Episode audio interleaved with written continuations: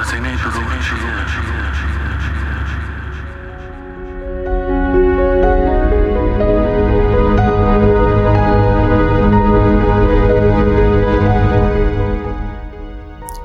هزار و بیست و چهار.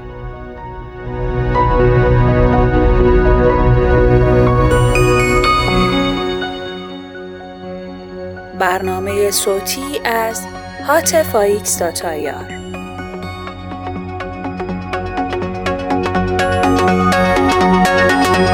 Thank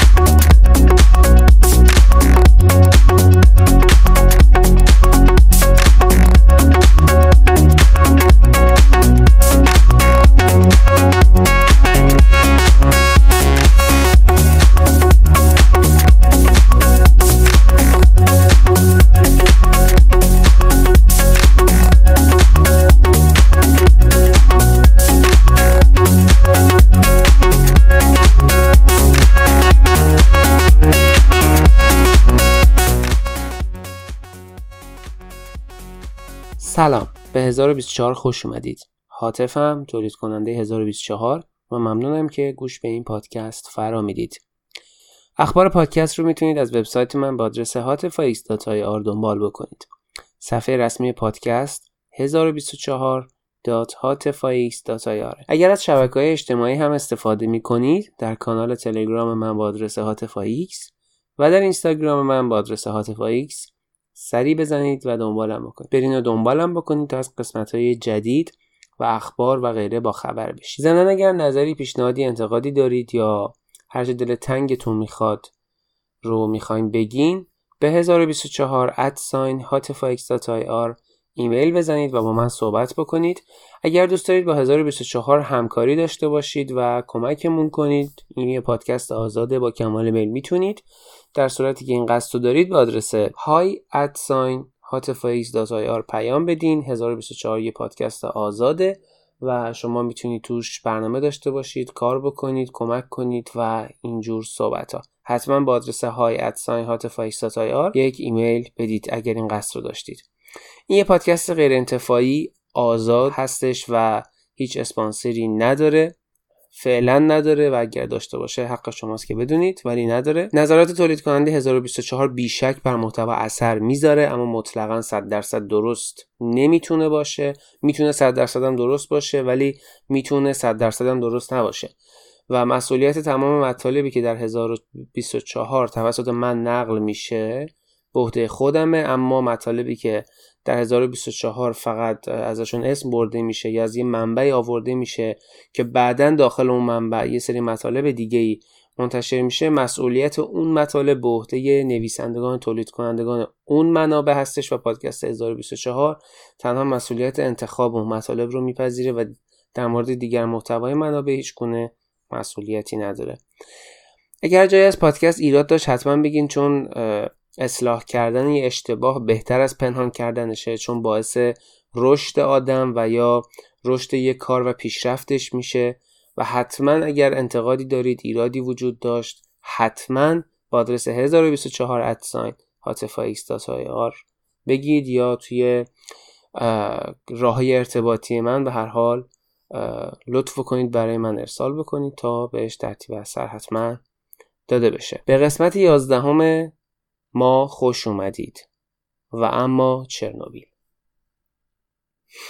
یه تیزر پخش شد از اینستاگرام من و شما اون تیزر رو دیدید. امیدوارم که دوست داشته باشید. صدای تیزر رو یه بار دیگه پخش می‌کنیم و بعد از این تیزر وارد پادکست خواهیم شد.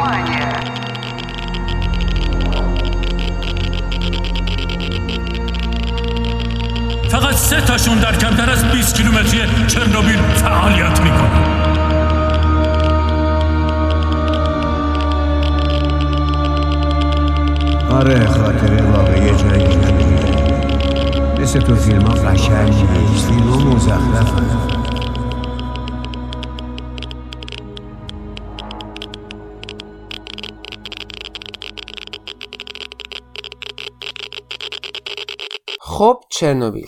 مینی سریال چرنوبیل یه مینی سریال کوتاه پنج قسمتی است که هر قسمت در حدود نزدیک یک ساعت از شبکه تلویزیونی HBO که در اصل شبکه تلویزیونی مشترک آمریکا انگلستان هست ساخته و پخش میشه. شبکه‌ای که سریال بازی تاج و تخت رو هم در کارنامه خودش داره. فیلم یه فیلم درام مستندطوری که به کارگردانی جان رنگ ساخته شده و ما جان رنک رو نیز با کارگردانی فیلم Breaking Bad و Vikings می‌شناسیم.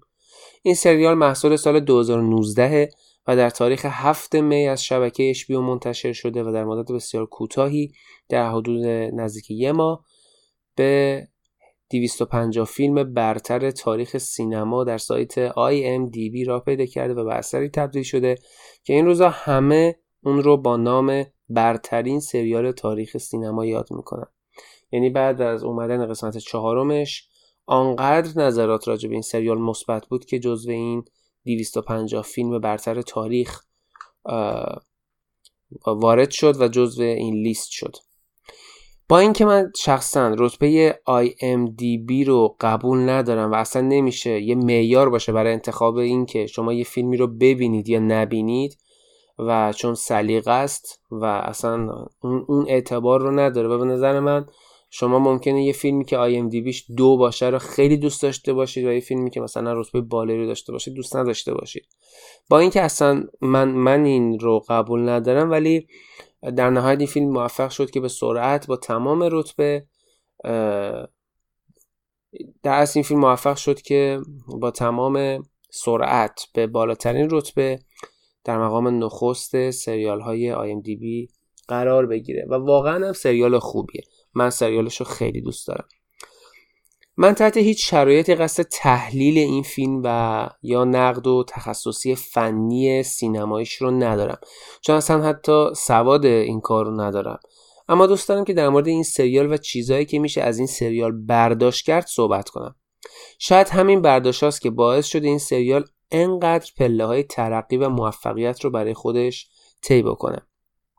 شاید این سریال واقعا حرفی برای گفتن داره.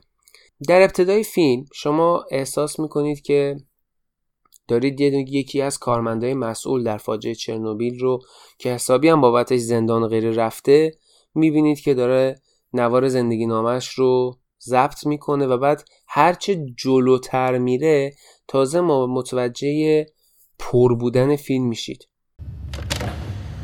هزینه دروغ چیه؟ همینقدر که با حقیقت اشتباه بشه نه. وقتی خطرناک میشه که اونقدر دروغ بشنویم که دیگه حقیقت بیمعنی بشه بعد باید چیکار کنیم؟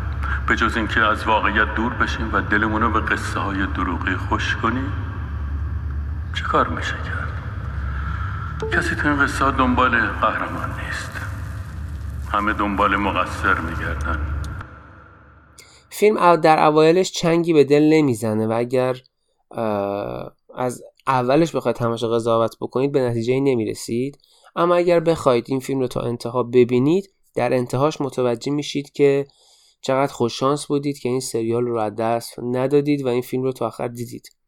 وقتی که فیلم رو می‌بینید تازه متوجه میشید که قصد فیلم پیدا کردن مقصر و یه مستند فنی رد پایین و اینا نیست. قصد فیلم بازسازی یا روایت ساده یه اتفاق نیست. قصد فیلم گفتن یک معنا و یک فهم از یه اتفاقه که در روایت تاریخ این اتفاق پیچیده شده و شاید گم شده و به شما توسط این سریال هدیه میشه. بیشتر توی این فیلم به جای اینکه این فیلم بیاد شوروی سابق رو محکوم بکنه یه چیزی یه مسئله بزرگتری رو اومده محکوم کرده. به جای اینکه اون مسئول و عامل رو محکوم بکنه اومده و علت رو محکوم کرده.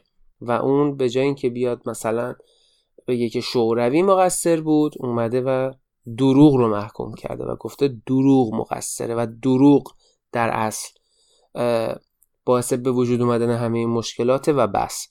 و خب شاید اگر خود فیلم سعی می‌کرد خود شوروی اون موقع رو بکوبه و اتفاقاتی که افتاده رو یه طوری جهتدار نشون بده و شروع کنه شوروی اون موقع رو تخریب کردن و شروع بکنه به فکت صادر کردن خب از مفهومی که داخل سریالش بود خیلی فاصله می‌گرفت و دیگه اون سریال اون گیرایی رو دیگه نمی داشت و کارگردان تصمیم بسیار درستی مبنی بر اینکه فیلم موضع خاصی جز حالا اخلاق نداشته باشه حالا شاید اخلاق.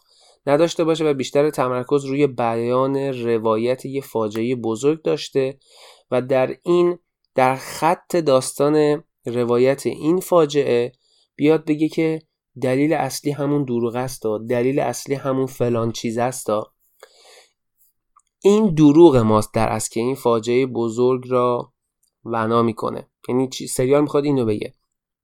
پس دروغ می‌تونه انقدر از بین برنده باشه. می‌تونه حادثه چرنوبیل رو دروغ رقم بزنه. از طرفی چند تا چیزی که توی فیلم نظر من رو خیلی خیلی به خودش جلب کرد چند تا مورد بود که خدمتون عرض می‌کنم. داخل فیلم بسیار زیاد از صدای دوزمتر استفاده شده بود و به نوعی می‌شد فکر کرد که انگار جز موسیقی متنه. که خیلی انتخاب هوشمندانه ای بود که اون ترس و دلهوره اون فاجعه بزرگ رو برای آدم و درون آدم به وجود می آورد و تدایی می کرد حالا در کنار موزیکای متن و هنگامی که افراد مشغول یک کار خیلی خطرناک بودن مثل اون قواسا که حالا رفته بودن زیر زمین صدای دوزمتر بود که حساسیت قضیه رو نشون می‌داد و ترس درون وجود ما به وجود می آورد و دقیقا هم رادیواکتیو یه چیز خیلی ترسناکیه و یه چیز خیلی پیش بافتاده ای نیست و شاید صدای دوزمتر بیانگر و نماینده همان ذرات بسیار ریز و بسیار خطرناک رادیواکتیو بود که به ما نشون بده چقدر می‌تونه ترس برانگیز باشه. چون داخل فیلم دیده نمیشن. این مواد مثل حیولا یا زامبی نیستن که شما تو فیلم ببینیدشون. این مواد مثلا می‌تونه روی یه گل خیلی زیبا باشه که شما به محض دست زدن بهش بعد از یه مدتی دستتون شروع بکنه به سوختن و بعدا هم از بین بره. پس انتخاب صدای دوزمتر مخصوصا وقتی که اینا به محل فاجعه نزدیکتر می شدن واقعا یکی از بهترین و هوشمندانه ترین انتخابایی بود که به نظر من کارگردان بهش فکر کرده بود و خیلی عالی پیاده سازیش کرده بود. و اون استرس و اون ترس و اون وحشتناک بودن و فاجعه بودن قضیه رو می‌تونست اونجا بهتر نشون بده. یعنی اگه صدای دوزمتر نبود شاید اصلا ما نمیفهمیدیم با چی سر و کار داریم. ما نمیفهمیدیم چه, چه رویه ای داره توی فیلم اتفاق میافته. و حالا صدای دوزمتر زیاد و کم می‌شد و استرس ما رو کم و زیاد می‌کرد و احساس داخل فیلم رو با صدای دوزمتر کارگردان به راحتی تونست به ما بده و واقعا انتخاب عالی بود به نظر من. مورد بعدی هم این بود که بازیگران یه طوری انتخاب شده بودن که قیافهاشون شبیه روسا باشه. گرچه باز من میگم می‌شد از بازیگرایی استفاده کرد که انگلیسی زبان یعنی زبان انگلیسی رو بلدن ولی قیافهاشون یا, تو روسیه زندگی متولد شدن و بالاخره ژنتیکشون به اون سب نزدیکه. یا می‌شد از لهستانی ها استفاده کرد که خب قیافه هاشون تقریبا شبیه. ولی خب باز با این وجود انتخاب خیلی خوبی بود. مخصوصا انتخاب جرد هریس که صورتی روس انگلیسی داشت و نشه خیلی پررنگی هم توی سریال داشت یک انتخاب هوشمندانه بود. با اینکه بعضی از صورت بازیگرا یه مقداری آمریکایی می‌زد ولی خب کارگردان خیلی هوشمندانه با استفاده بیش از حد با استفاده بیش از حد کارکتری که جرد هریس اون رو بازی کرده بود این صورت رو این کارکتر رو خیلی زیاد تو فیلم استفاده کرده بود و ما این کارکتر رو خیلی بیشتر می‌دیدیم و خب چون صورت بازیگر خیلی شبیه یعنی شکل روسا بود. این صورت های بقیه که حالا شاید یه ذره غیر روستر بودن پوشیده می‌شد و این هم انتخاب هوشمندانه بود. اما باز با این وجود تلاش کارگردان واقعا ستودنیه چون صورتهایی که انتخاب شده بود اون بازیگرایی که انتخاب کرده بود خیلی واقعا نزدیک بود به این شرایط. و فیلمبرداری فیلم که توی اوکراین صورت گرفته و لیتوانی خب به فضای اون زمان خیلی نزدیک بود. دکوراسیونش و دکوپاژ خیلی خوب بود و قشنگ شما فیلم رو می‌دیدید انگار واقعا توی شوروی داشت اتفاق میافتاد. واقعا اون زمان شوروی بوده و خیلی عالی دکوپاژ شده بود کپی برداری از اتاق کنترل خیلی خوب بود و اگر شما تصاویر رو ببینید کاملا متوجه میشید. و قشنگ می‌تونستیم که انگار توی شوروی اتفاق افتاده و این فیلم خیلی نقطه قوت از این جهت داره که یه فیلم عادی و دم دستی نیست. یه موردی که خیلی نظر منو جلب کرد نورا و رنگ ها بودن و اتفاقاتی که کاملا نزدیک به تاریخ و واقعیات بودنم توی فیلم خیلی درجه یک بود. با استفاده از رنگ سبز کارگردان سعی کرده که از رنگ سبز برای نشون دادن سمی و تاکسیک بودن و رنگ آبی برای نشان دادن فاجعه و نابودی و القای حس ناامیدی خیلی استفاده کرده از ترکیبشون و یه حس واقعا درجه یکی رو خلق کرده و این ترکیب رنگ ها مثل خیلی از فیلم ها این ترکیب رنگ خیلی زیاد نبود که مثلا تو چشم بزنه. خیلی رنگبندی اندازه ای داشت. رنگ سبز معمولا تو فیلم ها برای نشون دادن این ماده شیمیایی سم و اینجور چیزها خیلی زیاد استفاده میشه و رنگ آبی نمایشگر نابودی و ناامیدیه. و خیلی این رنگ عالی و به اندازه ترکیب شده بودن و خیلی مخصوصا اون قسمت هایی که مثلا توی فیلم در فضای باز مثلا گرفته شده بود که یه مقدار رنگ توسی هم داشت اونا خیلی خوب بود و آبی و سبزه به, اندازه ترین حالت خودش ترکیب شده بود و فیلم آدم رو به درون خودش می برد به حدی که مثلا آدم انگار فیلم کرد واقعا همین الان داره اتفاق میافته. و این فاجعه تازه است. و یه موردی که اصلا همه این موردها در مقابلش صفر هم نیست دیالوگای خیلی عالی این فیلمه. دیالوگای این فیلم واقعا عالیه و دو تا از دیالوگای این فیلم که من واقعا خیلی دوستشون داشتم یه دیالوگی بود در رابطه با جنگ که اون نظامی که قبلا تو افغانستان بوده و اسماشون رو یادم رفته ولی اون راجب جنگ خاطره تعریف کرد. ببین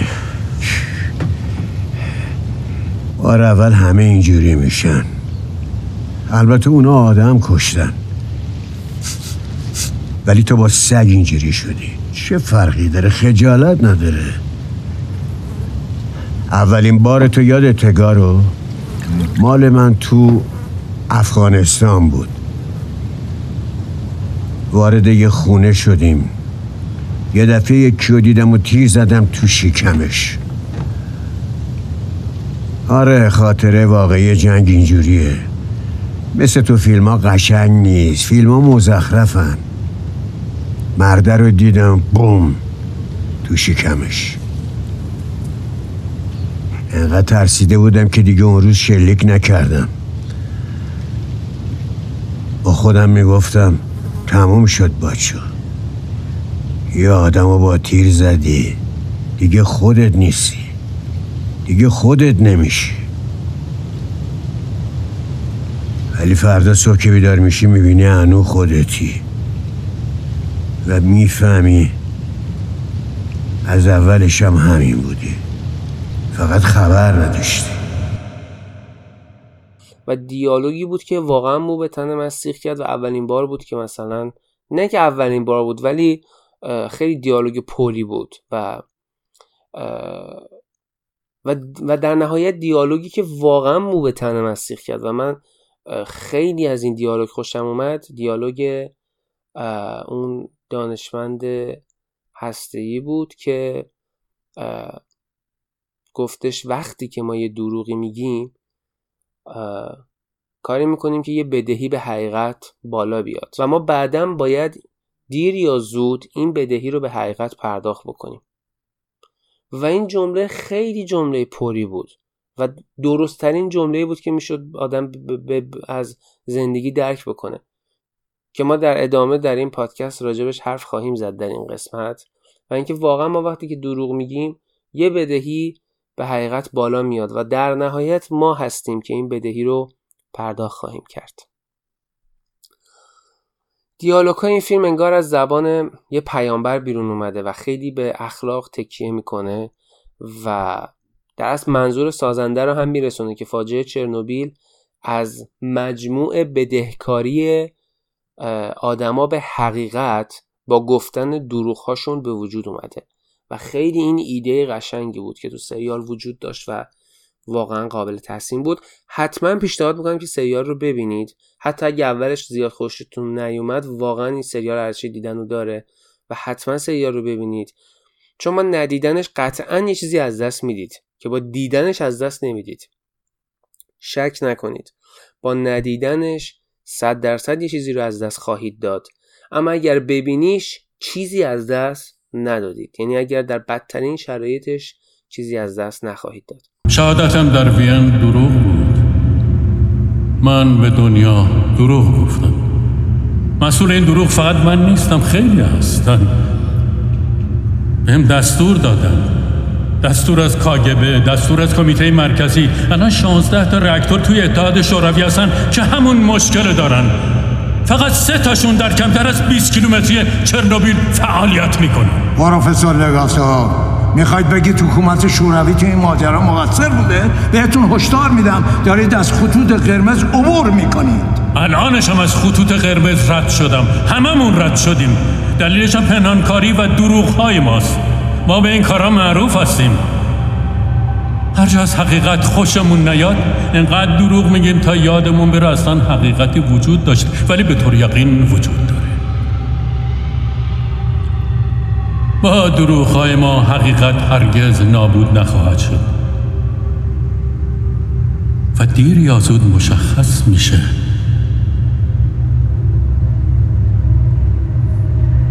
راکتور RBMK اینطوری منفجر میشه.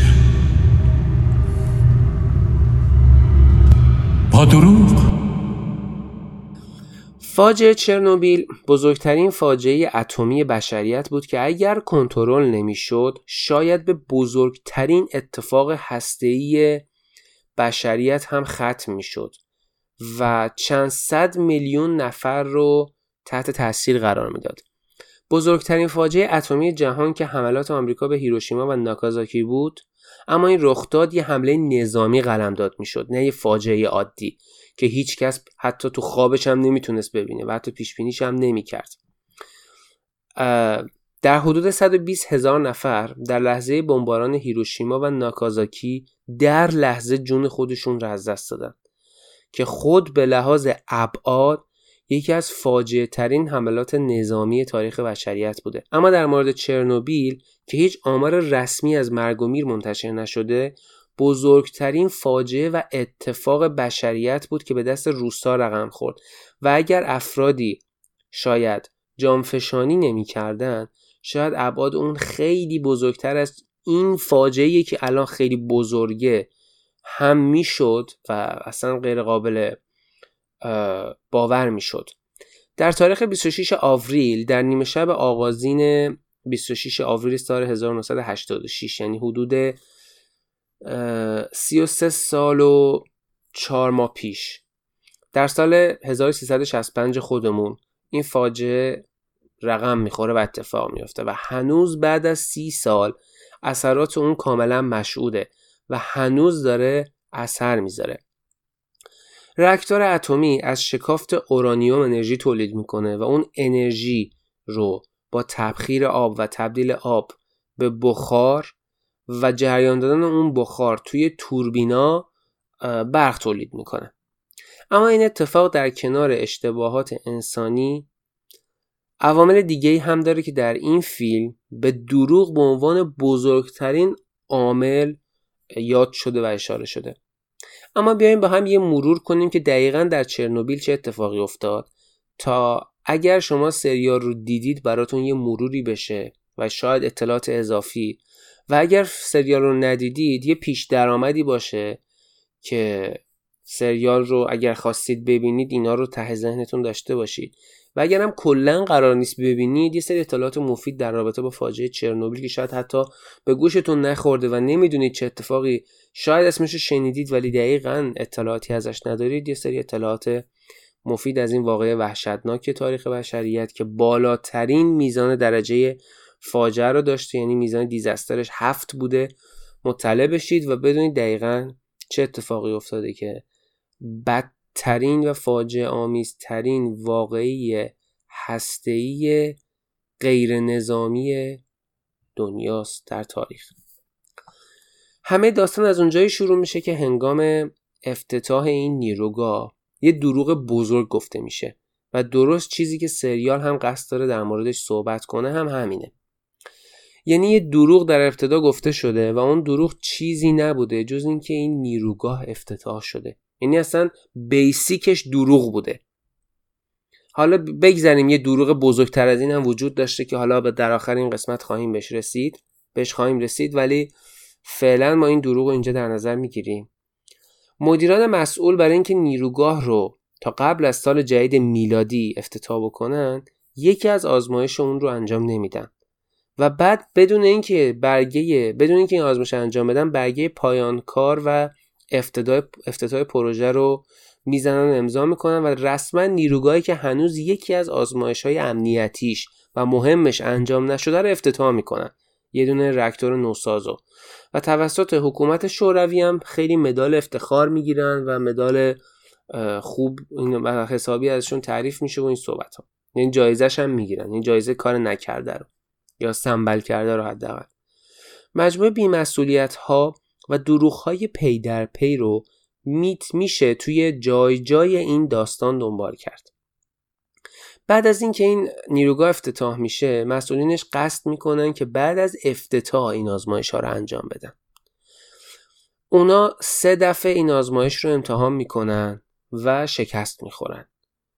این یه تست ایمنی خیلی مهم بود و توی روزهای آخر سال مسئولین این سند رو امضا می‌کنن که راکتور کاملا تکمیله همه تستاش انجام شده همه چیزش فیکسه و قابل بهره برداری قابل استفاده است. واسه این راکتور داره اوکیه داره کار میشه ازش استفاده کرد.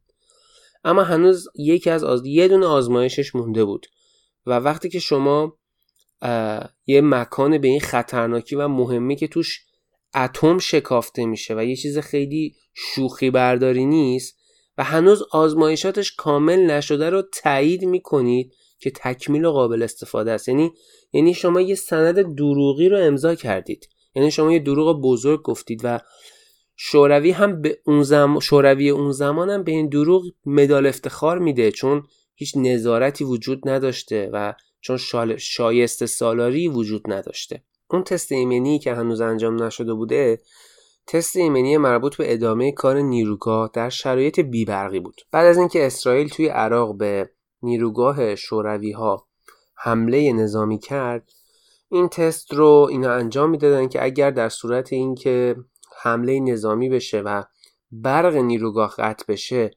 آیا نیروگاه می‌تونه به کار خودش در شرایط بیبرقی ادامه بده؟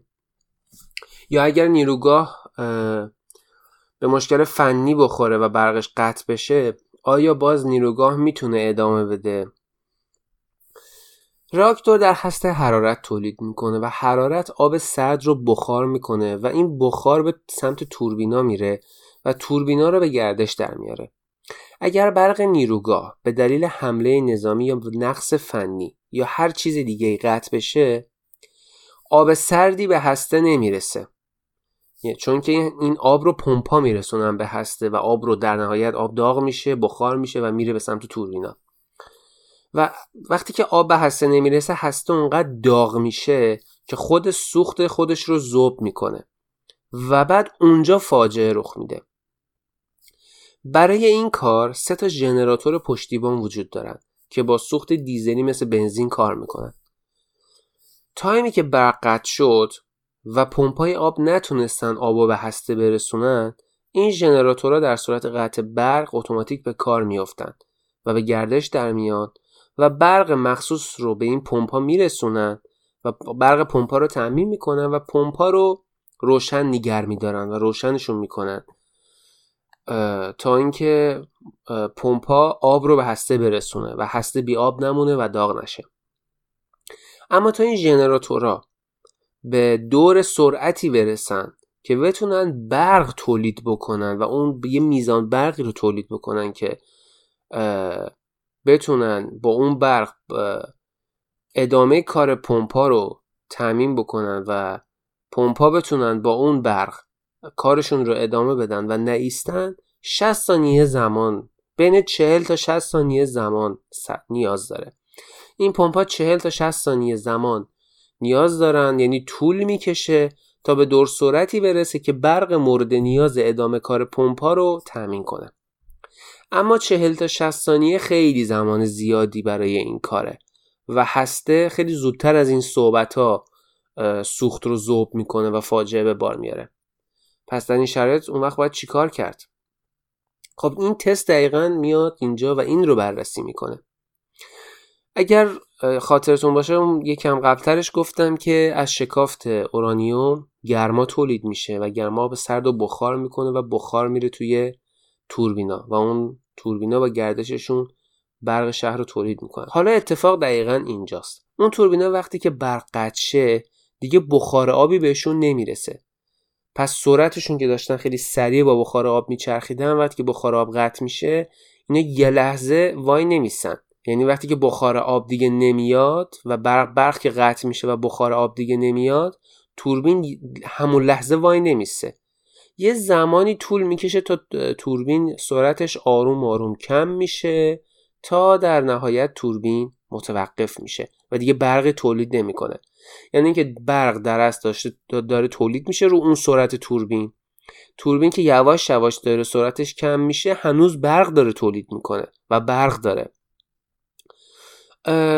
توی این آزمایش اون زمانی که این, تور، این توربینا در حال گردشن تا زمانی که بیستن رو برقشون رو می‌گیره و به پمپا میده تا پمپا خاموش نشن و همچنان مشغول آبرسانی و مشغول آبرسوندن به هسته باشن. تا چیکار کنن؟ تا اون یه دقیقه تاخیر روشن شدن ژنراتورهای برق رو جبران بکنن. یعنی توربین در حال خاموش پمپا رو روشن نگه میداره تا ژنراتور دیزلی روشن بشن و به اون سرعت تولید برق مورد نیاز پمپا برسن و با برق تولیدیشون پمپا رو روشن نگه دارن که پمپا دیگه به کارشون ادامه بدن دیگه. یعنی فقط این این حرکت یعنی تو، کم شدن سرعت توربین اون برقش رو میدن به پمپا که اون چهل ثانیه تاخیر رو پر بکنه و هسته سریع داغ نشه و فاجعه به بار نیاره. حالا تست این شکلی انجام میشه که برق راکتور رو تا 700 مگاوات پایین میارن تا شرایط بیبرقی رو شبیه سازی کنن که انگار راکتور برق نداره. بعد توربینا رو خاموش می‌کنن. بعد در ادامه برق تولیدی رو محاسبه می‌کنن که آیا برای پمپا برای پمپای آب این میزان برق کافیه یا نه؟ این آدما برای اینکه این آزمایش رو بکنن و ببینن که این کار انجام میشه یا نه چهار بار آزمایش می‌کنن. و تو سه آزمایش قبل به طور کامل شکست می‌خورن. و در آزمایش چهارم فاجعه چرنوبیل رو به این شکل رقم می‌زنن و در نهایت هسته رو منفجر می‌کنن. از ده ساعت قبل قدرت راکتور نصف شده بود. بعد قرار بود به 700 مگاوات برسه. از کیف دستور اومده بود ناظر شبکه دستور داده بود که امکان کاهش برق وجود نداره. و اینها با یه تاخیر ده ساعته مواجه شده بودن. اما اینا روز آزمایش رو تغییر نداده بودن و آزمایش رو لغو نکرده بودن. با وجود اون تاخیر ده ساعته آزمایش رو ادامه داده بودن. همین مسئله باعث شد که آزمایش به عهده گروهی بیفته که تو شیفت شب مشغول کار توی نیروگاه بودن. معمولا گروهی هم که شیفت شب می اومدن تجربیات لازم رو برای انجام آزمایش نداشتن.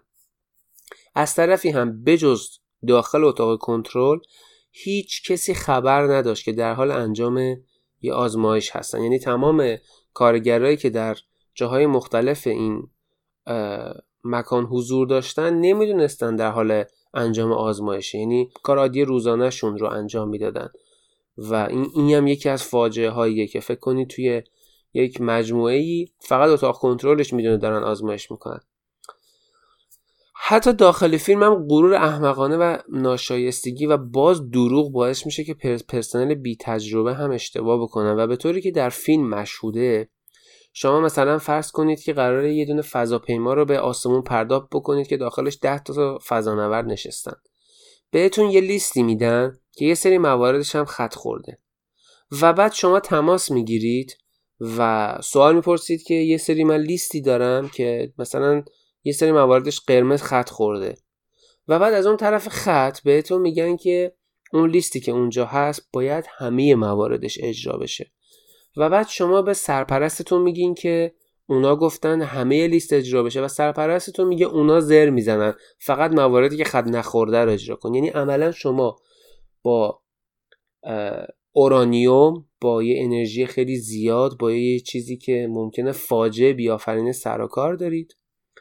و بعد یه لیستی هم بهتون میدن که نحوه کار باهاشه و بعد یه کسی چند تا مورد و تصمیم گرفته خط بزنه همینجوری. اون آدما هم مجبور به اطاعت بودن به خاطر اینکه دوست نداشتن اخراج بشن به خاطر اینکه هیچ امکان دیگه ای برای کار نداشتن به خاطر اینکه اون زمان شوروی در جنگ سرد با آمریکا بود و همیشه دوست داشت از آمریکا جلو بزنه همیشه دوست داشت قدرت اول باشه و اینا تو زمینه انرژی هسته خیلی جلو بودن و هیچ جوره نمی‌خواستن گوی رو و جبهه رو بدن به آمریکایی‌ها و همین مسئله باعث شده بود که کارگرا کارمندا و مهندسایی که دارن توی انرژی اتمی کار می‌کنن حقوق خیلی خوبی داشته باشن تو شهرکای خوبی زندگی بکنن و امکانات خاصی رو داشته باشن.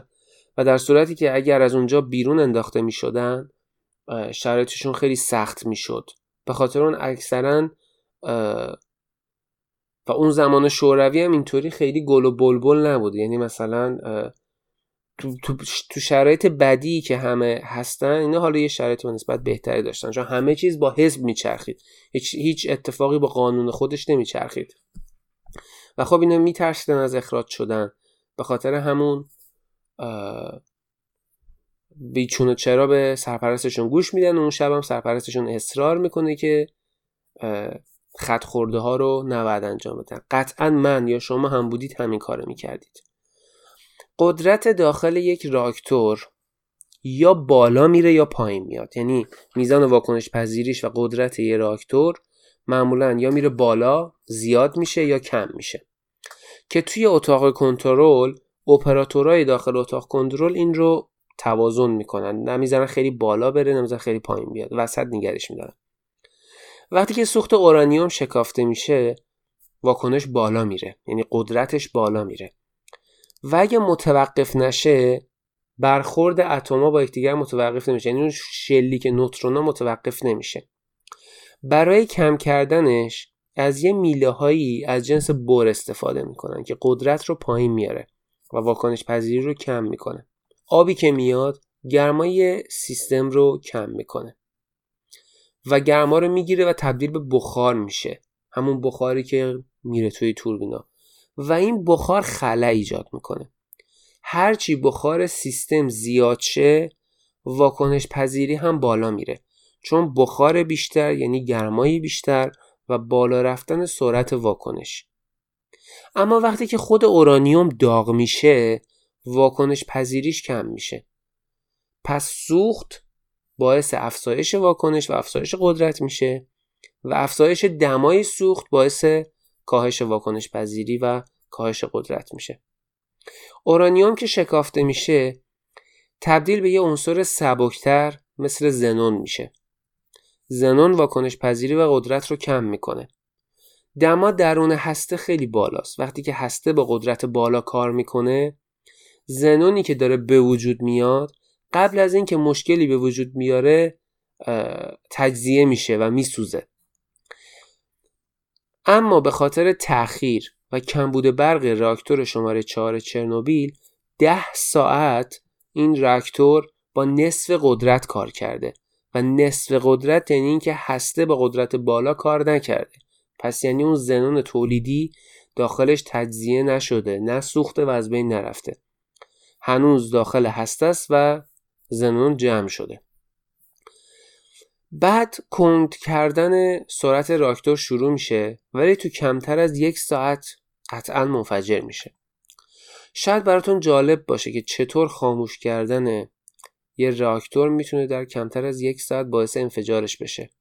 اما کسایی که اونجا هم بودن نمی‌دونستن و این رو نفهمیدن و در ادامه میگیم چرا نمی‌دونستن و نفهمیدن. قدرت ناگهان افت می‌کنه. و کامپیوتر یه سری اختارایی میده که نادیده گرفته میشه و راکتور از حالت خودکار تغییر میدن به حالت دستی که بتونن کنترل بیشتری روی کار داشته باشن. قدرت از 700 مگاوات به 30 مگاوات می‌رسه. یعنی شما حساب کنید اون 10 ساعت تأخیره که نیروگاه با نصف قدرت کار می‌کرده و زنونشون زنون هسته نسوخته بوده اینا قدرت رو میارن تا 30 مگاوات و هنوز داشته زنون تولید می‌شده ولی نمیسوخته. اونقدر گرم نبوده که بخار تولید بشه. پس تنها راه بالا بردن قدرت برای از بین بردن اون زنون داخل هسته باید قدرت رو آروم آروم تو طول 24 ساعت بالا برد. اما مقام مسئول اون سرپرست آزمایش که اسمش دیاتلوف هست دستور میده که در همون لحظه یعنی چیزی که باید تو 24 ساعت انجام بشه رو دستور میده توی همون لحظه میله های کنترلی که سرعت واکنش و قدرت واکنش رو اون قدرت هسته رو کاهش میدن بیرون بکشن. چون که قدرت افت کرده بوده و اینا می‌خواستن قدرت رو قدرت به سی مگاوات رسیده بوده و اینا می‌خواستن قدرت رو ببرن بالا. پس میله های کنترلی که سرعت واکنش رو پایین می آورده بیرون می‌کشن تا اون قدرت رو ببرن بالا. و قدرت تا قدرت به 700 مگاوات برگرده. و توی آزمایش تاکید شده بود که باید قدرتی که وجود داره توی این آزمایش بین 700 تا 1000 مگاوات باشه. نه پایینتر نه بالاتر. یعنی توی دستورالعمل نوشته شده بود اگر می‌خواین آزمایش انجام بدید قدرتتون باید بین 700 تا 1000 مگاوات باشه. ولی اینا رسیده بودن به 30 مگاوات. ببینید چقدر کمتر. با این کار تقریبا بیش از 75 درصد میله ها بیرون کشیده میشن. ولی باز قدرت بالا نمیره. بعد تصمیم می‌گیرن که بیش از 95 درصد میله ها رو به طور کامل بیرون بکشن. و بعد نزدیک 95 درصد میله ها رو کاملا بیرون می‌کشن تا قدرت هسته رو بالا ببرن. یعنی از 211 تا میله ای که قدرت واکنش رو کم می‌کنه اینا تقریبا 205 تاشو می‌کشن بیرون. تمامی عوامل بازدارنده رو حذف می‌کنن تا واکنش پذیری افزایش پیدا کنه با حذف میله های بر دیگه میله های کنترل کننده ای نبوده که واکنش پذیری هسته رو کنترل کنه. سوخت به حد کافی سرد شده و دما بالا نیست. پس جلوی واکنش رو نمی‌گیره. زنون هم داخل هسته بسیار زیاد شده. پس بهترین راه افزایش قدرت به 200 مگاواته. یعنی بهترین راهی که میشه انتخاب کرد اینه که به 200 مگاوات قدرت افزایش بدن. میلای کنترل خارج شدن و سیستم اضطراری قطع شده. تنها چیزی که برای مهار رکتور مونده فقط آب و زنونه. دیاتلوف دستور میده پمپا رو وصل کنن و اصرار احمقانه به ادامه آزمایش میده. آزمایش خراب شده بود و شکست خورده بود ولی دیاتلوف نمی‌خواست قبول کنه. مثل اینکه انگار یه جنگی بود میان خودش و این آزمایش به خاطر اینکه سه بار شکست خورده بود. مشکل دیگه قابل حل نبود. قدرت کم و آب خیلی زیاد بود. اما دیاتلوف حس قدرت طلبی یا هر چیز دیگری درونش باعث می‌شد دیوانوار این آزمایش رو ادامه بده و مثلا راکتور رو شکست بده. آزمایش رو شروع می‌کنن و هر بار و با هر تصمیم یه تصمیم فاجعه باری می‌گیرن که به زنجیره تصمیم های فاجعه بار اضافه می‌کنن. یعنی یه زنجیر رو به بقیه زنجیره ها اضافه می‌کنن. آزمایش رو شروع می‌کنن و پمپا خاموش و رها شدن. پس هیچ آبی به هسته نمی‌رسه. راکتور سوخت اورانیوم بدون آب و بدون میله کنترل که سرعت واکنش رو پایین نگه میدارن رها شده. ناگهان داخل هسته یه اتفاقی میفته و تعادل به سمت مخالف میچرخه و در کسری از ثانیه واکنش بالا میره و قدرت هسته بالا میره. آب زیاد باقی مونده در هسته سریع بخار میشه و خلا به وجود میاد و هیچ آب تازه هم برای جایگزینیش نبوده چون پمپا رها شده بودن و خاموش بودن. خلاه پر نمیشه. و بخار آب واکنش پذیری رو بالا می‌بره. و ایزن گرماش هم همینطور. زنون باقی مونده که کاهش دهنده قدرت بود هم با بالا رفتن واکنش و اون دما میسوزه و تجزیه میشه و قدرت خیلی زیاد میشه. قدرت خیلی خیلی زیاد میشه به حدی که بیشت خیلی بیشتر از 33 هزار مگاوات می‌رسه. در حالی که حد اکثر توان راکتور چهار چرنوبیل 3200 مگاوات بوده. دیاتلوف این دیوانگی ها رو کرده و قوانین رو ندید گرفته و یه راکتور رو نابود کرده. چون فکر می‌کرده یه دکمه قرمزی هست که با فشار دادن اون هر فاجعه وجود داشته باشه متوقف میشه. مسلما مجرم نبوده چون این کارا رو عمدن نمی‌کرده. چون داشته با چیز خطرناکی بازی می‌کرده. اما با خودش داشته فکر می‌کرده نهایتا هر چی هم شد من یه, یه چیز ایمنی دارم این وسط. و اون دکمه قرمزیه که من اگر اینو فشار بدم همه چی تموم میشه. وقتی که شرایط به این حالت می‌رسه استرس گرفته میشه و اون لحظه ایشون تصمیم می‌گیره که همه میله های کنترل کننده رو بکنه توی هسته و واکنش پذیری رو پایین بیاره و قدرت هسته رو بیاره پایین و واکنش رو به حالت استیبل برسونه. اما تو شرایط دیاتلوف این اتفاق نمیافته. با فشار دادن اون دکمه ناگهان کل میلای کنترل رو وارد هسته می‌کنه. تو ذهنش با خودش فکر می‌کرده که با فشار این دکمه ناگهان کل میله های کنترل رو وارد هسته می‌کنه و بعد با کم کردن واکنش چون میله های کنترل واکنش رو کم می‌کردن. و با کم کردن اون قدرت سریعا جلوی واکنش رو می‌گیره و جلوی فاجعه رو می‌گیره. دکمه AZ5 اما تو شرایط اون این دکمه این نقش رو ایفا نکرد و برعکس نقش چاشنی رو ایفا کرد. به جای کنترل کردن اوضاع. سیستم خاموشی یا همون خاموشی استرار یه نقص فاجعه بار داشت و در نهایت با فشار دادن اون دکمه میله های بر به داخل راکتور برمیگردن. خود میله ها از جنس برن که واکنش پذیری رو کم می‌کنه. اما نوک اونا از جنس گرافیت بود که باعث سرعت دهی واکنش می‌شد. به همان دلیل که بیکفایتی و دروغ تو شوروی اون زمان وجود داشت. این شکلی طراحی شده بودن. از همه هم پنهان شده بود چون ارزون تر بودن. چون توی شوروی هیچ چیز ارزونی نمی‌تونست هیچ چیز بیکیفیتی نمی‌تونست وجود داشته باشه. همه چیز پرفکته. این چیزی بود که اینا نمی‌دونستند. یعنی همون فاجعه که من اول پادکست گفت اول قسمت گفتم که اینا به دروغ سند امضا کردن. فاجعه از این بزرگتر هم هست فاجعه از اون بزرگتر اینه.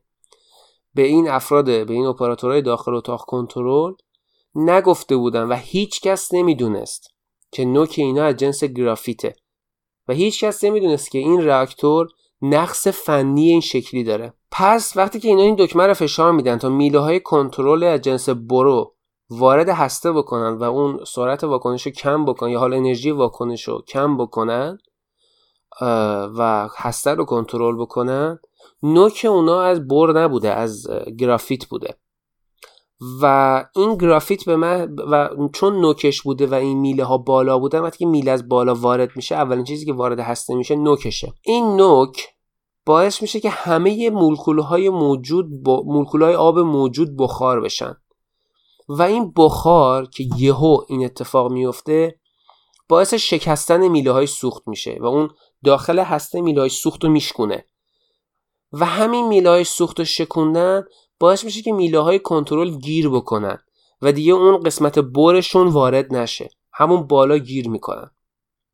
یعنی میله ها تنها سر گرافیتیشون وارد هسته میشه و مابقی میله که از جنس بره و واکنش پذیری کم می‌کنه بیرون میمونه.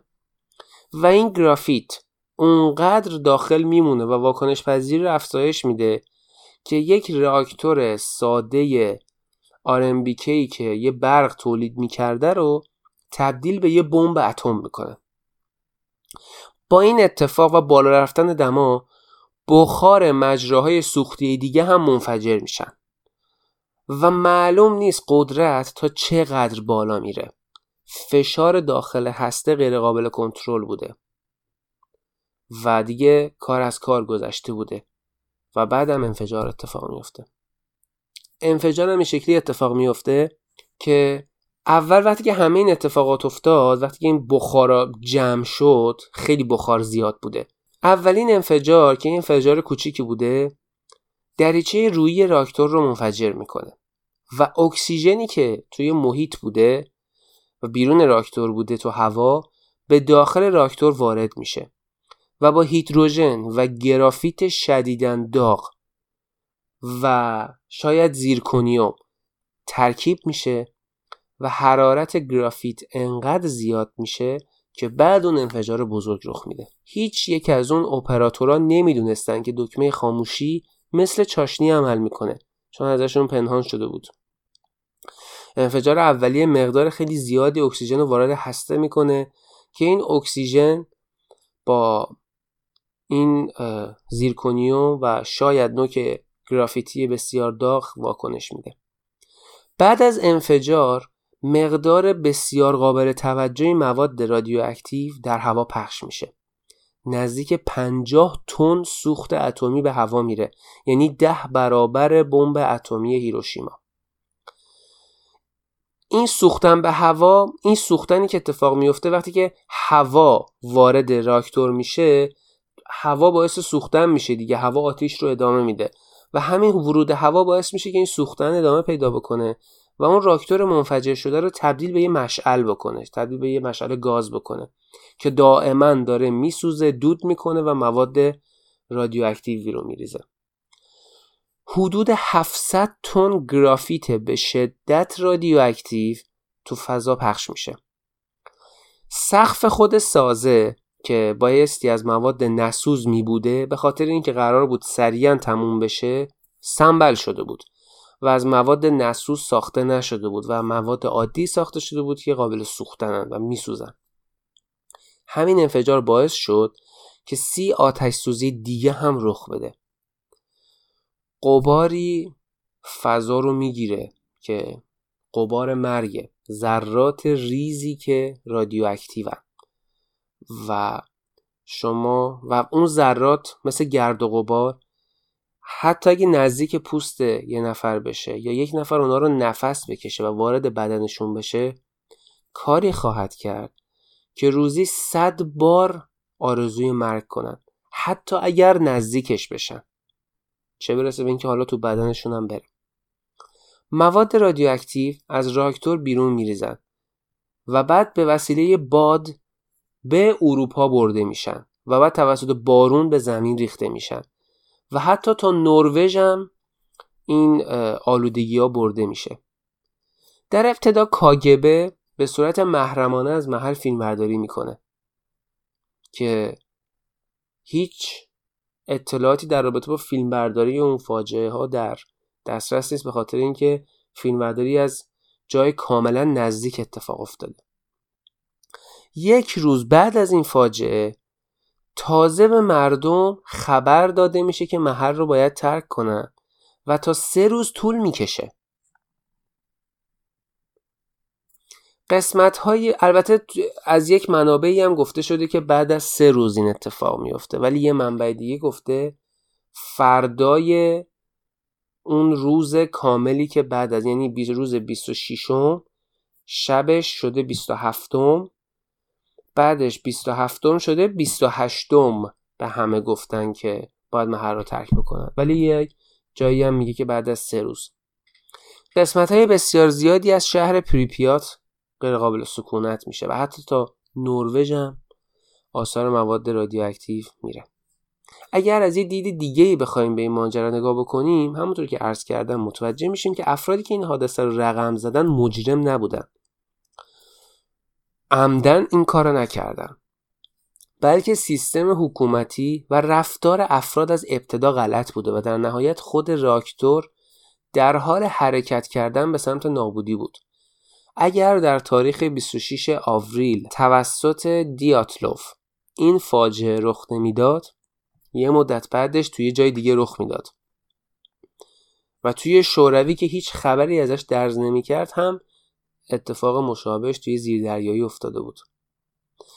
قصد ندارم بیش از این راجع به فاجعه چرنوبیل حرف بزنم. انفجار چرنوبیل یه اشتباه مهندسی نبود. هزار تا موارد بودن که دست به دست هم دادن.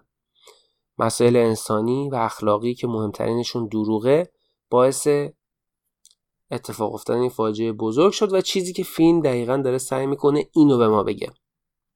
این دروغ سیستماتیک از افراد شروع میشه و به ردایی بالاتر می‌رسه. شما از فردی حساب بکنید که داره دروغ میگه که راکتور کارش تموم شده و قابل بهره برداریه و سند دروغ رو امضا می‌کنه. تا مقامات بالاتر که اصلا نگفته بودن راکتور مشکل فنی داره. اطلاعات همواره سانسول میشن و نبود آزادی اطلاعات بود که چرنوبیل رو منفجر کرد. چرنوبیل انفجار دروغها و فرار از حقیقت بود. ضرب مسئله که ما ایرانی ها میگیم اینه که میگه زن حامله که حاملگیش رو هر چقدر تو خفا نگه داره در نهایت تو آشکاری و تو آشکارا میزاد و چرنوبیل نوزاد زایده شده سالها سیاست های شوروی بود که پله پله تا در نهایت فروپاشیش هم پیش رفت. هرچه میزان دروغ بزرگتر باشه فاجعهش هم بزرگتر میشه. همونطور که داخل فیلم هم بهش اشاره می‌کنه و میگه که با گفتن یه دروغ یه بدهی به حقیقت بالا میاد که دیر یا زود این بدهی باید پرداخت بشه. هرچه دروغ بزرگتر بدهی که پرداخت میشن بزرگتر خواهد بود. شوروی که دیکتاتور بود و از دانستن و حقیقت میترسید آشکارا زایید و به فروپاشی رسید.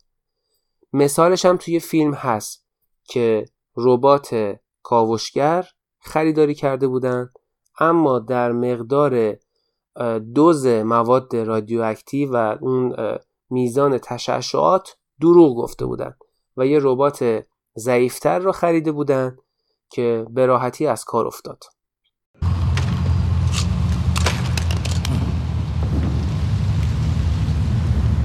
موضع رسمی حکومت اینه که در اتحاد جماهیر شوروی فاجعه هسته اتفاق نمیفته به آلمانیا گفتن بالاترین تشعشع ثبت شده دو هزار رنتگن بوده. ارقام دروغ بهشون دادن.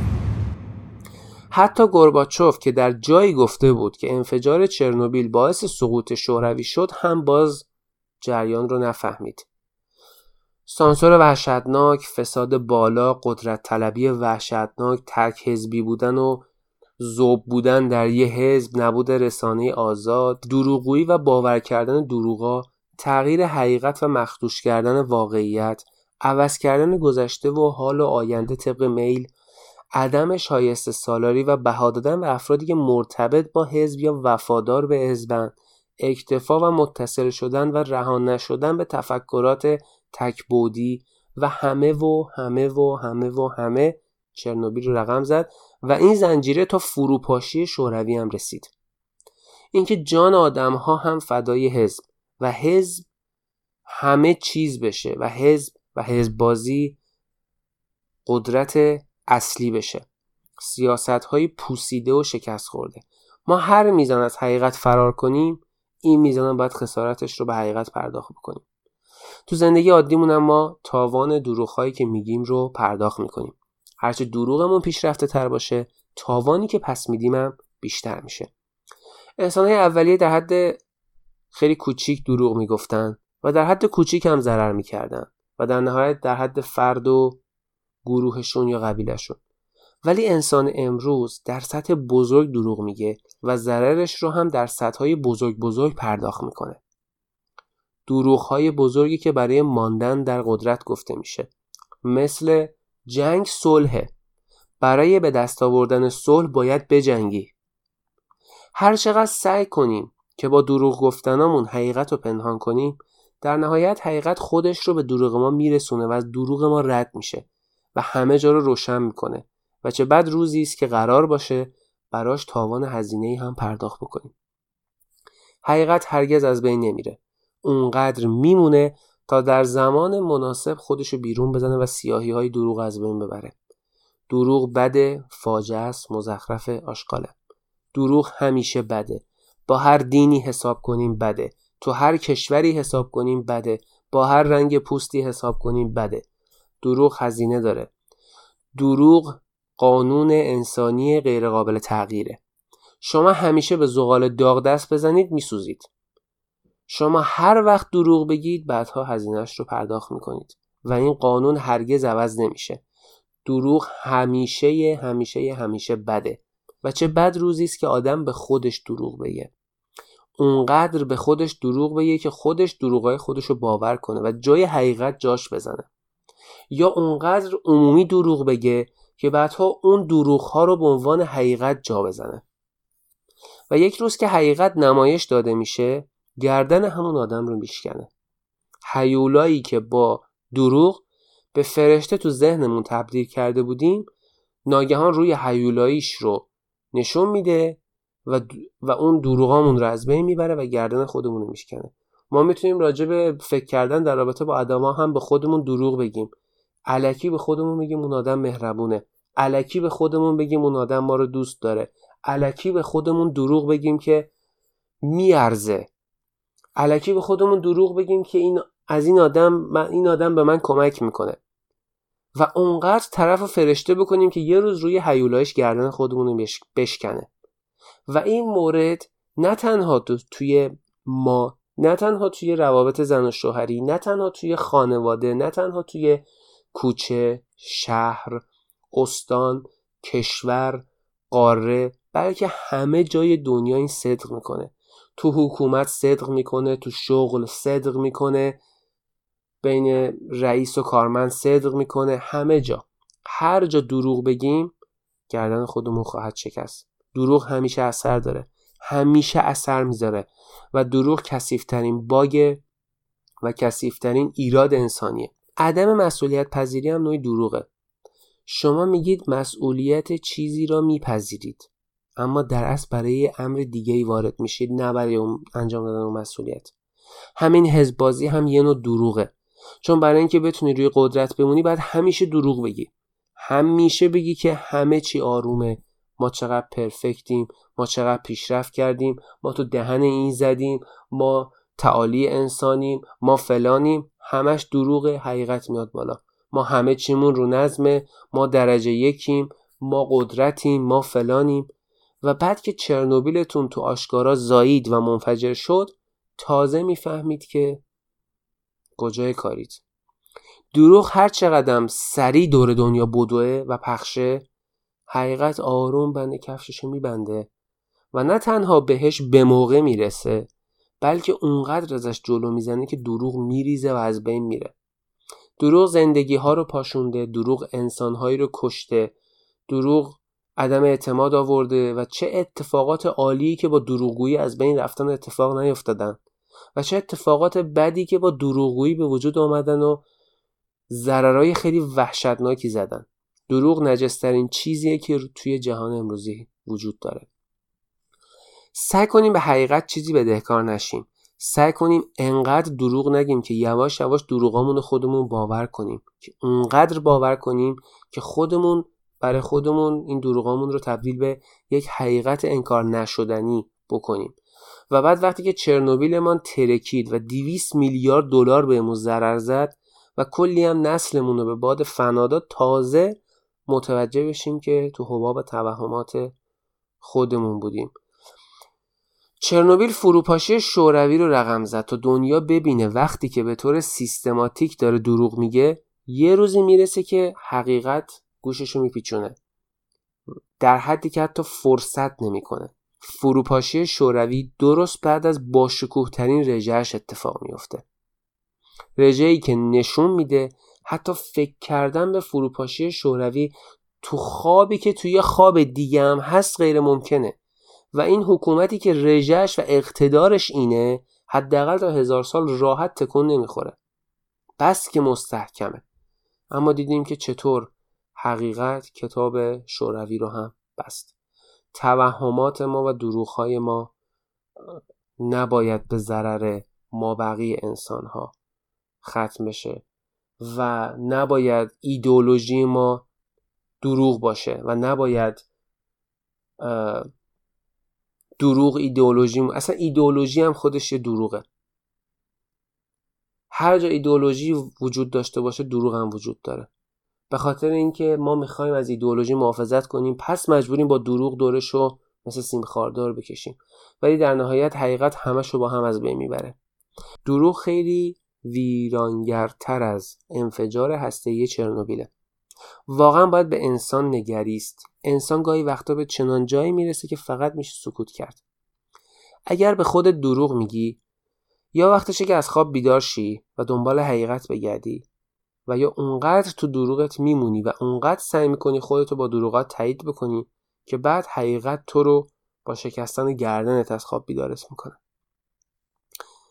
هر کسی به اندازه خودش انسانهای نخستین به اندازه خودشان انسان امروزی هم به اندازه خودشان فرد به اندازه خودش با فرد فرد به اندازه خودش با گروه گروه به اندازه خودش با جامعه و و و و.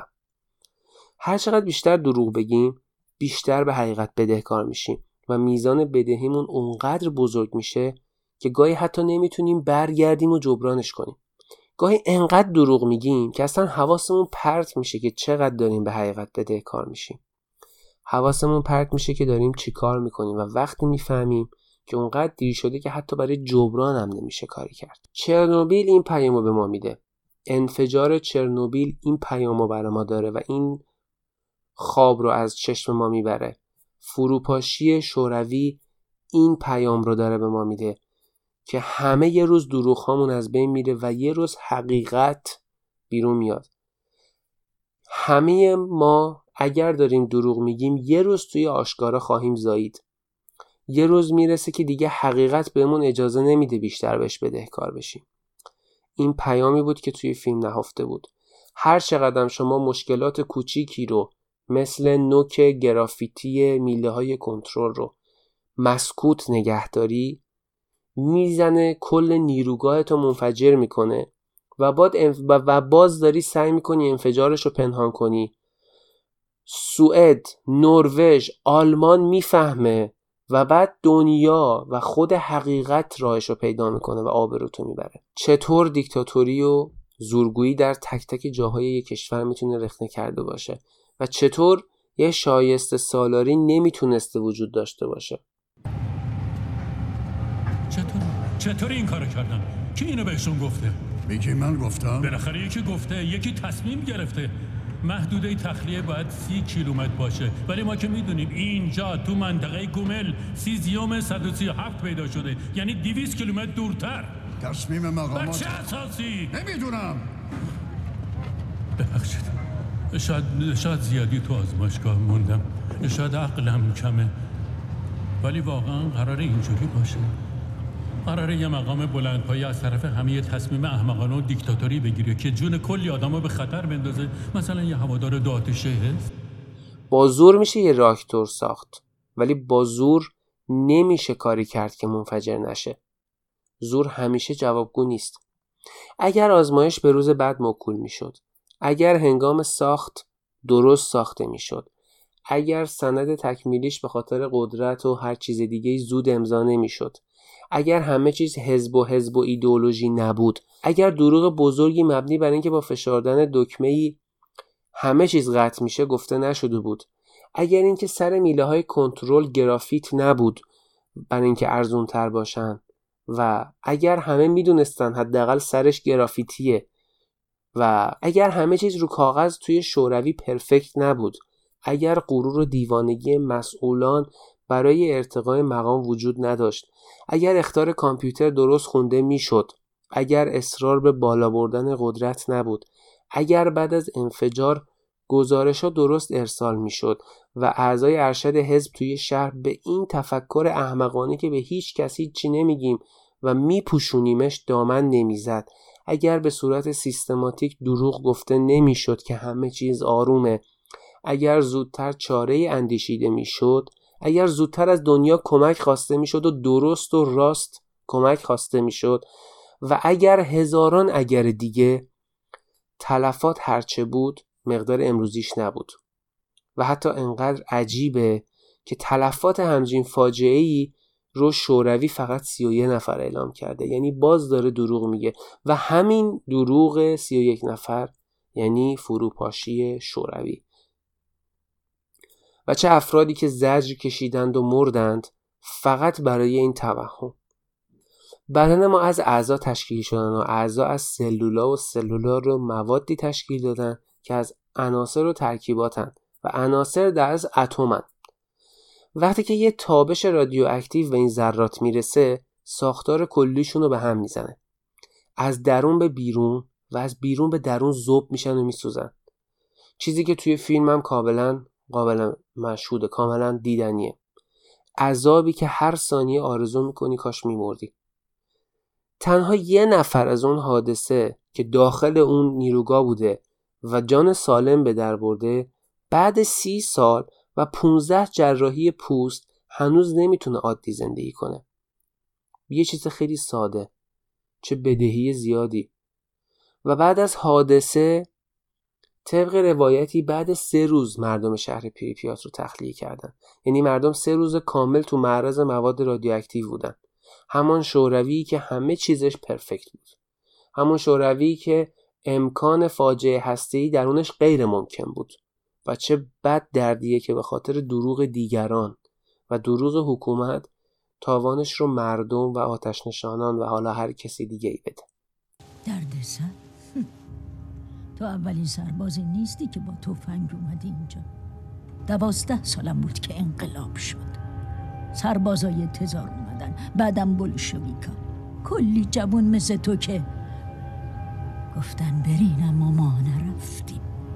بعد نوبت استالین و قحطیش رسید. هولودومور پدر و مادر و دوتا از خواهرام مردن به ما گفتن برید اما نرفتیم بعدم جنگ بزرگ. آلمانیا روس ها سربازای بیشتر قحطی بیشتر کشته های بیشتر. برادران بر نگشتن خونه. ولی من موندم هنوزم هست. با همه چیزایی که دیدم. حالا میگی به خاطر چیزی که نمی‌تونم ببینم باید برم؟ نه. اما اگر فداکاری خیلی نبود و نیروگاه همون شکلی رها می‌شد انفجار عظیمی ناشی از گدازه شدن مواد رادیواکتیوی و ریخته شدن در مخازن و لوله های آب وسیعی بود و در کسری از ثانیه همه اون آبا رو تبخیر می کرد و یک انفجار چند مگاتونی رو رقم می‌زد. درست در نزدیکی راکتور سه و شاید نیمی از کره زمین رو به نابودی میکشوند. بیشک اگر این اتفاق میافتاد بیشتر اروپا غیرقابل سکونت می‌شد و کلا میبایست اروپا رو قرنطینه کرد. موضوع ما چرنوبیل بود نه دروغ اما نمی‌توان گفت که دروغ و چرنوبیل به هم ارتباطی ندارن دانشمند بودن یعنی سرسختی. ما اینقدر شیفته و عاشق پیدا کردن حقیقتیم که نمی‌دونیم حقیقت واقعا خواهان کمی داره. ولی حقیقت همیشه هست. چه بخوایم چه نخوایم چه بخوایم ببینیم یا نه. برای حقیقت خواست و نیاز ما مهم نیست. براش نه حکومت مهمه نه ایدولوژی نه مذهب. آخر دنیا منتظر میمونه. و این هدیه چرنوبیل به منه من یه زمانی از هزینه حقیقت میترسیدم ولی حالا فقط می‌پرسم که هزینه دروغ چیه؟ برای اینکه بتونید اطلاعات بیشتری بگیرید پیشنهاد می‌کنم حتما حتما این سریال رو ببینید و برداشت خودتون رو داشته باشید و حتما برداشت خودتون رو هم برای من به آدرس پادکست به نشانی 1024 ادساین بفرستید. قسمت چرنوبیل ما تقریبا تمومه که موضوع اصلی این قسمت بود. تموم شد. برای اینکه اطلاعات بیشتری در مورد چرنوبیل داشته باشید هم می‌تونید صفحه ویکیپدیای اون رو مطالعه بکنید. لینک های مخصوصش در صفحه وبسایت قسمت 11 هم در آدرس 1024.hatfax.ir موجوده.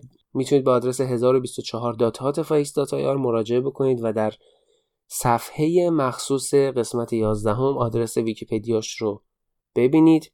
یه سری تصاویر رو لینکاشون رو هم در اون صفحه قرار میدم که می‌تونید تصاویر فاجعه رو ببینید. تصاویری که خبرگزاری های مختلف در آرشیوشون دارن رو می‌تونید ببینید و لینکش رو در صفحه مخصوص پادکست حتما قرار میدم. یه سری مستندهایی در مورد این فاجعه بزرگ ساخته شدن که من الان معرفیشون می‌کنم. یکیشون سال 2015 ساخته شده به اسم The Russian Woodpecker و فیلم از زاویه و نگاه یک آرتیست اوکراینی به اسم فدور الکساندروویچ روایت میشه که خودش تحت تاثیر تشعشعات رادیواکتیو بوده و اون معتقده که این حادثه اتفاقی نبوده. مستند White Horse هست سال 2018 که ماکسیم سر گفت که حالا یک ورزشکار در سال 1986 و وقتی فقط ده سالش بوده مجبور میشه که خونه خودش رو در پریپیات ترک بکنه و حالا اون بعد از سی سال می‌تونه برای اولین بار به شهرش برگرده جایی که روزی خونش بوده و حالا متروکه شده. این هم یکی از مستنداست. The Battle of Chernobyl سال 2006 ساخته شده و فیلم و فیلم از طریق اسناد و مدارکی که در دهه 90 به دست اومده تلاش می‌کنه پرده از پنهانکاری بزرگ اتحاد جماهیر شوروی در ماجرای چرنوبیل برداره. در این فیلم گفته میشه که چه چیزی موجب ریزش راکتور شد و چطور دولتی یه ملت رو توی سایه نگه داشت. چرنوبیل 38 در سال 2011 ساخته شده و یه مستند کوتاه از اوکراین داستان 3828 نفری که برای از بین بردن مناطق خطرناک و بسیار آلوده جون خودشون رو از دست دادن. اونایی که قبل از ریزش اولیه راکتور چهارم خودشون قربانی کردن تا فاجعه بزرگتری اتفاق نیفته. مستند بعدی چرنوبیل هارت هست که سال 2003 ساخته شده و این فیلم برنده اسکار بهترین مستند کوتاه هم شده. قصه کودکانی رو روایت می‌کنه که بعد از فاجعه چرنوبیل به دنیا آمدن و کودکانی که بیشترشون یک بیماری لاعلاج قلبی دارن. اگر این صحنه ها خاطرتون رو آزرده می‌کنه پیشنهاد می‌کنم این فیلم رو نبینید چون قطعا اذیت کننده است. The Babushaks of چرنوبیل هم سال 2015 مستندیه که سکانس اول قسمت 4 چرنوبیل با تمام جزئیات و حتی دیالوگاش از زندگی هانا برداشته شده.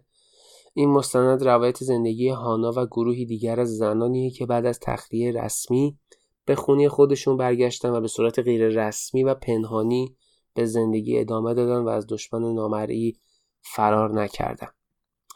Life After Chernobyl هست که سال 2016 تولید شده و سی سال بعد از حادثه چرنوبیل دو دانشمند اجازه پیدا می‌کنن تا با دسترسی به منطقه ممنوعه تاثیرات حادثه بر روی زندگی حیوانات رو بررسی بکنن که یک مستند خیلی خوبی می‌تونه داشته باشه.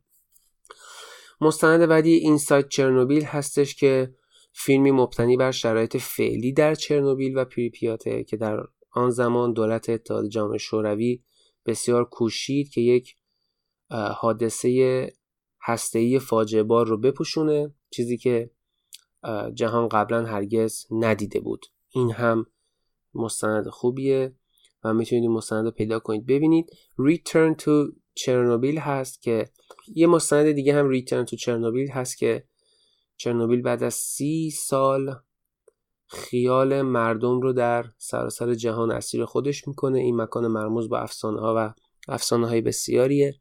و اگر دوست دارید می‌تونید این مستندا رو ببینید و لذت ببرید. گرچه دیدن یک فاجعه اصلا لذتی نداره ولی برای اطلاعات بیشتر خیلی خوبه. می‌تونید در مورد چرنوبیل کتاب هم بخونید. اگر زبان انگلیسیتون خوبه کتاب خیلی زیادی وجود داره ولی خب من فکر می‌کنم فقط یک کتابش ترجمه شده که لینک اون کتاب رو حتما توی پست مخصوص پادکست می‌ذارم.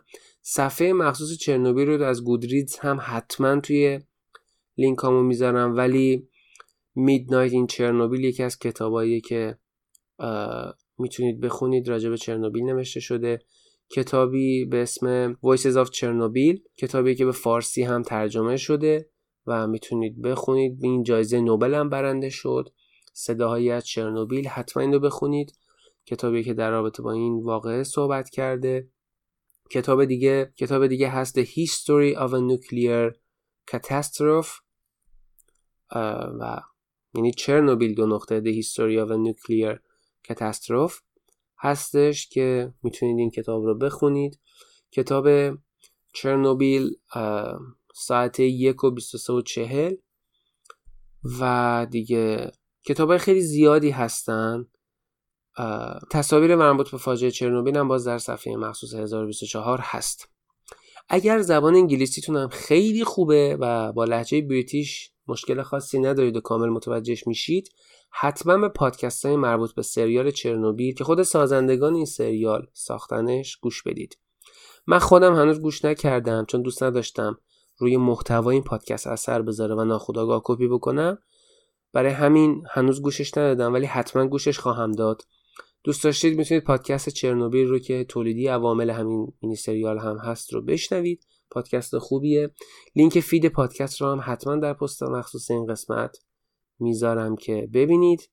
در آدرس 1024.hatifais.ir بخش اصلی قسمت 11 که چرنوبیل بود اینجا تمام میشه.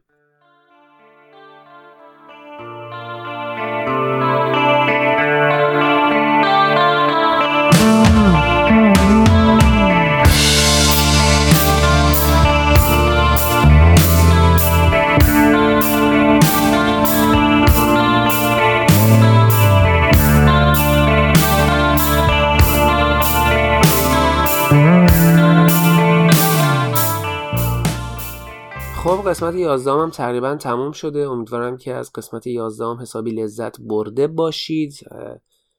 امیدوارم که تونسته باشم به دانایتون چیزی اضافه بکنم. و الان من الان شما به من بدهکار شدید به خاطر اینکه من احساس می‌کنم به داناییتون اضافه کردم. لطفا به دانایی من اضافه بکنید. لطفا اگر چیزی بلدید راجع به این حادثه چیزی می‌دونید یا اگر من در رابطه با توضیح نحوه کار کردن یه راکتور هسته‌ای اشتباهاتی داشتم لغتهایی رو اشتباه گفتم مفهومی رو اشتباه رسوندم. اگر شما بلدید اگر شما رشتهتون اینه لطفا به من یاد بدید و لطفا منو آگاه بکنید. من دانه کل نیستم و خوشحال میشم ایمیلاتون رو دریافت بکنم در رابطه با این موضوع. و یه سری توضیحات کوچیک راجع به تغییرات برنامه 1024 باید خدمتتون عرض بکنم.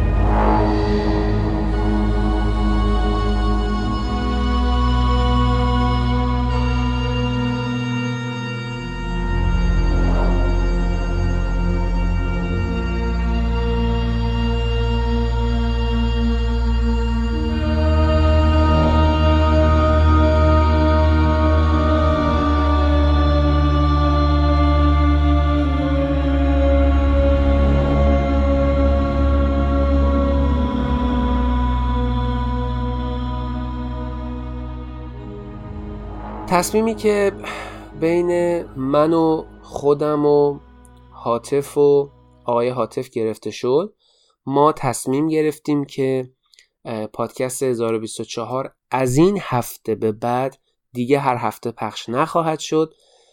حالا بنا به دلایلی به خاطر اینکه اصلا توجیه منطقی زمانی هزینه ای نداره که هر هفته پخش بشه. به خاطر همین تصمیم جدید بر این شد که پادکست 1024 من بعد هر دو هفته یه بار پخش بشه. بدین معنی که ما هفته بعد جمعه برنامه نخواهیم داشت و هفته بعدترش برنامه خواهیم داشت دوباره هفته بعدش برنامه نخواهیم داشت و هفته بعدش برنامه خواهیم داشت. از این بعد هر دو هفته یک باره یعنی یه هفته در میون مهمون گوش های عزیز شما هستیم و امیدوارم که این تغییر باعث بشه که محتوای بهتری رو خدمت شما عزیزان ارائه بکنیم با کیفیت بهتر و بیشتر. Fight, baby, fight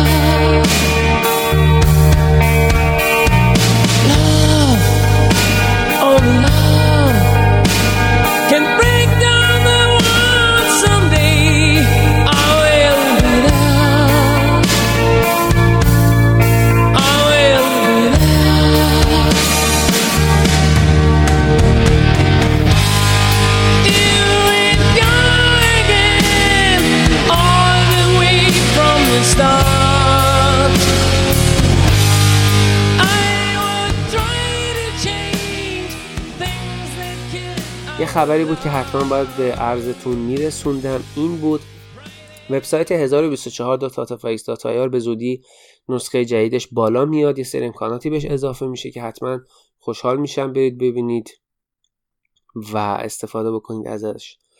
پادکست 1024 یه پادکست آزاده. شما می‌تونید توش شرکت بکنید. شما می‌تونید توش همکاری داشته باشید. شما می‌تونید براش برنامه بسازید بفرستید.